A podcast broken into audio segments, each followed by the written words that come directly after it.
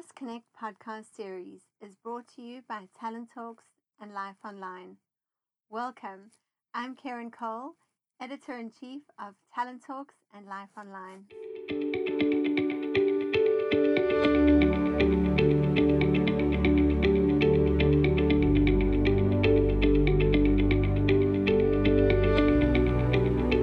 Welcome to our listeners for this special series of conversations with Joni Petty, during which we'll be talking about how to sleep your way to the top. Now, Joni is the CEO of Resilient People.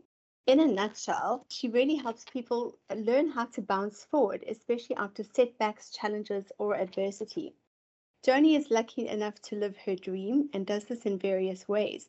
As an executive coach working one on one with individuals, as a behavioral strategist, maximizing team cohesion and especially in the new hybrid world of work, and as a keynote speaker, sharing simple biohacks to help all of us bounce forward.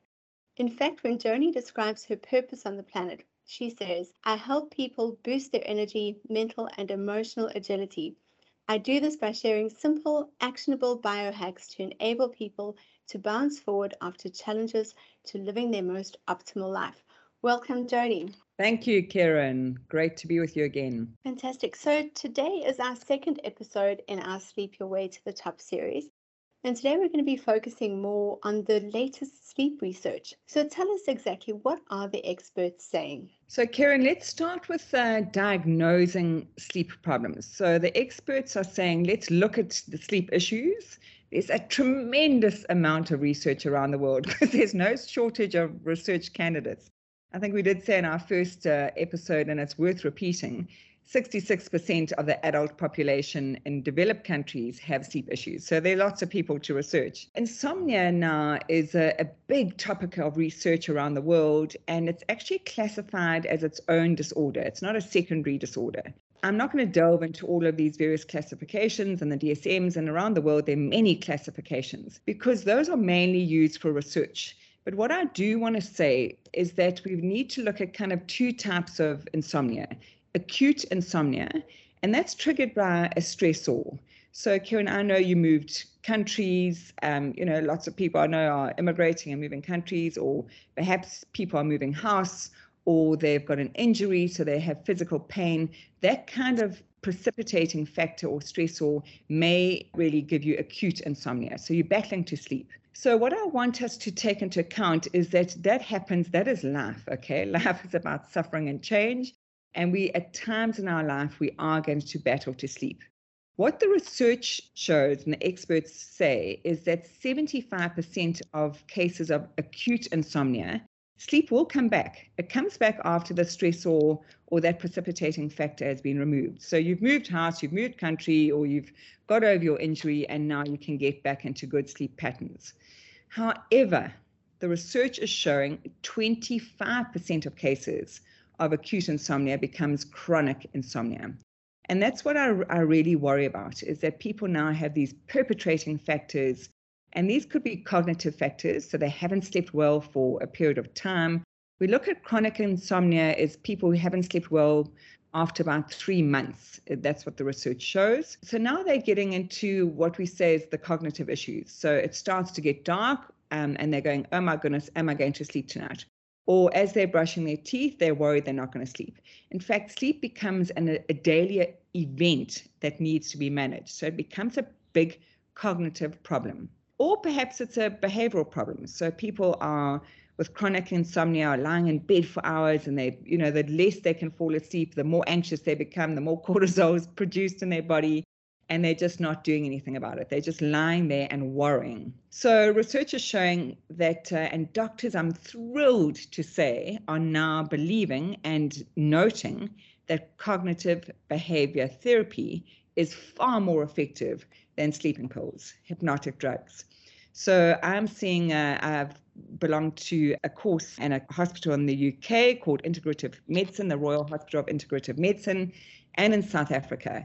And doctors are now starting to take cognitive behavior therapy seriously and not just dishing out sleeping pills. So that's a big shift forward in the research, which I'm absolutely thrilled about. Uh, that's fantastic because, you know, typically, right, and like you say, up to now, you know, if you've had trouble sleeping, you're either firstly ignored or secondly you're medicated. Neither of those two options are, are really viable. And tell me quickly, you spoke around the transition from acute to, to chronic. Is there something that kind of happens in between if it is you know, is there a behavioral pattern that you maybe pick up uh, that makes people transition from acute to chronic that we can kind of short circuit? There is. We get into bad, and we're going to talk about this in episode three. We just get into bad sleep hygiene habits. So acute to chronic, we just start. The habits are bad, you know. So you you're moving house, and now you're up till late at night, you know, doing spreadsheets of things and lists and whatever, whatever, and you get into bad habits where you actually you're on your computer until late and uh, therefore you can't you battle to get to sleep. Doctors are, are really differing in how they measure acute to chronic except to say you know naught to three months is acute three months plus becomes chronic. So the leap into chronic is a perpetuating factors. So you just you you know mentally you're going, oh my goodness, I'm probably not going to have a good night's sleep again tonight, and that becomes a self-fulfilling prophecy. So we start the more we worry about sleep, the less we're able to sleep. We become very anxious about it, and then the body says, stay awake, stay awake. There's something to fear. You know, let's produce more cortisol. Let's keep the the brain in hyperarousal. So it actually we get into that horrible, horrible vicious circle when we go from acute to chronic. And tell me, is there research around what actually happens to your body when you don't sleep? Why is this such a, a bad thing? So now I'm going to say, take a deep breath because I'm going to give you some scary stats. There's a lot that happens to your body. Um, I'm not going to go into, you know, the cardiovascular diseases and dementia and Alzheimer's and strokes, etc. I don't want to go there. I want to be more practical.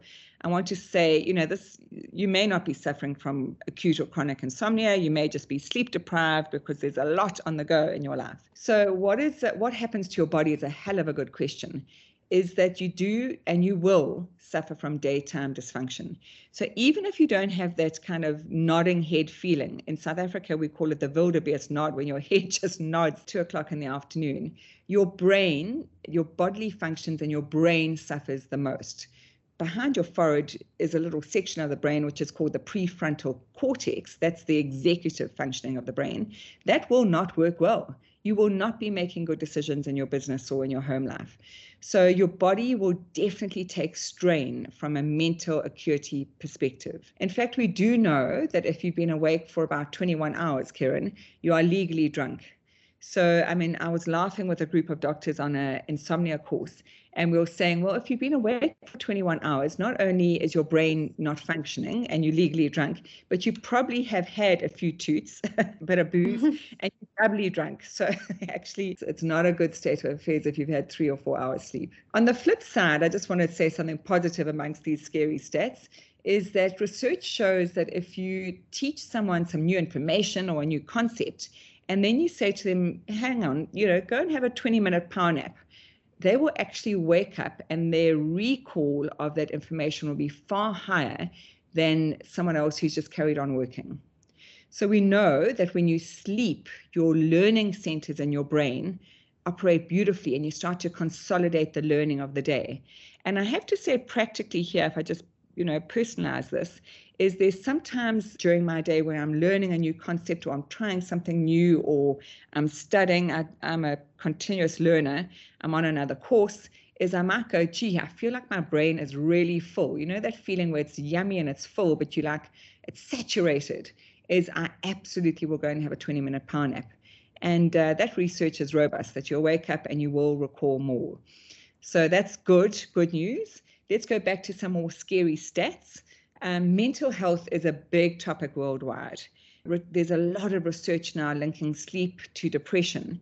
What we do know, the latest research that's been shared, is that people with insomnia are four to eight times more likely to suffer depression.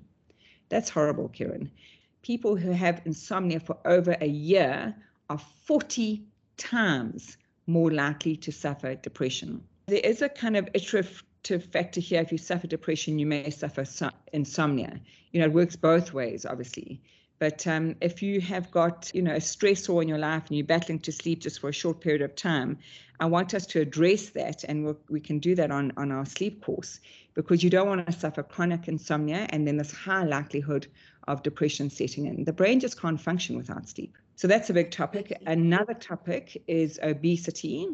Um, and that's something that worries me. It really does. In fact, my teenage children, you know, always tease me about saying, you know, don't don't say anything to family members who are having ice cream for breakfast. Mom, zip it. and I can't help it. We'll always say something about those, those kinds of bad habits. But research with um, sleep and obesity, if you are sleeping less than five hours, the odds of obesity are eight times more likely. So I have a lot of my corporate mates who are sleeping five hours, and a lot of them are spreading. And now that we're back to in-person meetings, I'm seeing the COVID spread. It's really not good. so post, you know, in COVID, people haven't slept well. We've got this term COVID insomnia. Um, so five hours, you're eight times more likely to uh, suffer obesity. This one, Kieran, I know you've got young children. This is a horrible stat. We know that children should sleep eight to nine hours. They should have a little more sleep if they're sleeping less than nine hours and they're not active children, and I see some of those in, in my coaching practice, their obesity odds are up. They're three times more likely to be obese. Sleep and obesity with all of us, but children, you know, we're seeing more and more obesity issues with children. And then uh, the last stat, really, that I want to give you is around lack of sleep and the impact on your immune system. So, we're in a world of COVID, we're in a world of ongoing pandemics. This is going to be the new way of life um, I've seen a lot of people suffering at the moment with colds, and people are going, okay, it's not COVID, it's a cold, it's a cold. But yes, if you sleep less than six hours a night, you're likely to get a cold. If you sleep less than five hours a night, you're far more likely to get pneumonia. And if you sleep less than five hours a night, your body's response, your antibody response to vaccination is lowered. And we really got to take into account that uh, sleep is the Swiss Army knife of health and it's going to affect your brain, it's going to affect your emotions and dementia, it's going to affect your body weight, and it's going to affect your immune system.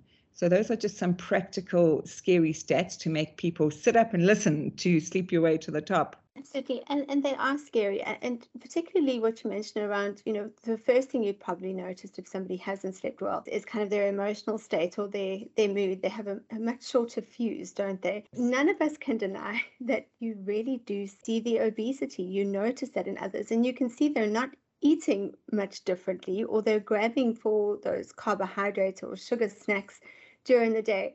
But you, you can actually just see that lifestyle just being perpetuated through that particularly in groups where uh, with shift workers etc i think that's incredibly pronounced as well because there's just no regular rhythm which is why you know often in hospitals you'll observe that that nursing staff tend to be a little bit more overweight than the average person. Spot on the money kieran. And actually we have so much research on shift workers and especially on nurses funny enough to your point. And uh, when we talk about this at you know our insomnia clinics with medical people, is we often laugh about the fact, and we'll go into this in more detail. I think it's in episode four or five around eating habits. But you know, the body when you haven't slept, it produces this horrible hormone called ghrelin, which just makes you really hungry. And we often laugh about the fact if you sleep deprived, your ghrelin shoots up. Yes, we know that you know, biologically, but you are not hungry for a salad. You are hungry for a donut or a starchy, mm. you know, big thick sandwich or you know, a bun of sorts. It's just uh, it's inextricably linked. And I mean, the body, it's just I find that you know, if I've had a night where I haven't slept well because of a sick child or a dog or whatever, whatever. The next morning, I'm like, jeepers, bring on that toast. And, you know, luckily I've got enough uh, nutrition insight to go like, okay, toast and Avo will be okay. But um, in my younger years, it would have been toast with peanut butter and lots of syrup on top to get me going. Just, just to give you that edge. So, Joni, yeah. those are some really frightening statistics. And so, based on that, what are you advising people? where do we start? We know we're in a sleep crisis, or at least a sleep deprivation crisis. But where do we start to solve this, given the, the frightening statistics you just mentioned? Um, I am. I would like people just to start to reframe their thinking around sleep. I'm loving the fact that there's so much research and lots in the media about sleep. And if they, Kieran, if they start making friends with the fact that you need to sleep seven to eight hours a night, you need to prioritize that. I've just been away for with a family weekend and a big birthday celebration, you know, I was the first family member to say, you know what, I'm tired and this is lovely. We're all together. I've been up since, you know, early bells because I'm a runner. I'm going to sleep. So I prioritize it. I don't care where I am, who I'm with. So if you prioritize, start with prioritizing trying to get seven hours sleep a night and just inching it forward. If you're only getting six, inch it forward to get six and a quarter hours a night. So that's where you start. And of course, it's a beautiful, virtuous circle, then, isn't it? Because you wake up, you're bright and fresh and breezy, your brain will be smarter, and um, you'll have a better day. So it's really important to start with hours, number of hours, and just going like, this is a priority in my life. I'm going to sacrifice other things and not my sleep. We talk a lot about that on our um, on our Sleep is Your Superpower, our online course. Fantastic. And tell me something. How have you implemented uh, these findings, like you've mentioned, and other ones into your Sleep is Your Superpower online course? We've taken a lot of the cognitive behavior therapy work and we've made it very simple and easy for people. So getting good sleep is both an art and a science. Um, we've looked at what can you do, what are really clever little biohacks that you can do on a daily basis so that you're not overwhelmed by this, you know, issue of not sleeping. So uh, we really, my big thing is what's easy, what's simple, how do we integrate it? We don't give a lot of the science that I've given you here we uh, we just they're very practical daily tips. What can I do differently? Joni, I've really enjoyed our time together today. We've touched on a few elements to frame our future conversations in our Sleep Our Way to the Top series. And I'm looking forward to part three, in which we'll start really getting to grips with, uh, you know, sleep hygiene and what we can actually put into practice. You know, in that episode, you'll be giving us the ins and outs of practicing that good sleep hygiene, and I think it's going to be incredibly valuable. So, really looking forward to our next session. Uh, just to make our listeners aware, Joni is launching a Sleep is Your Superpower online course. It's a short 10 module course full of funky videos, downloadable PDFs, and tricks to really sort out your sleep issues. Um, she has called it Eat, Move, and Other Lifestyle Tricks to Make Sleep Your Superpower. It is important here just to add at the end of this podcast that Joni is not a medical professional and is not providing medical advice. Instead, she is sharing her knowledge based on the latest research and her bounce forward model for sustained resilience. And always please remember to, to consult your healthcare practitioner before starting any new health regime. Joni, thank you so much for your time. Looking forward to, to part three and what we're going to learn. Part three and sleep hygiene. I'm looking forward to it as well. Thank you, Karen.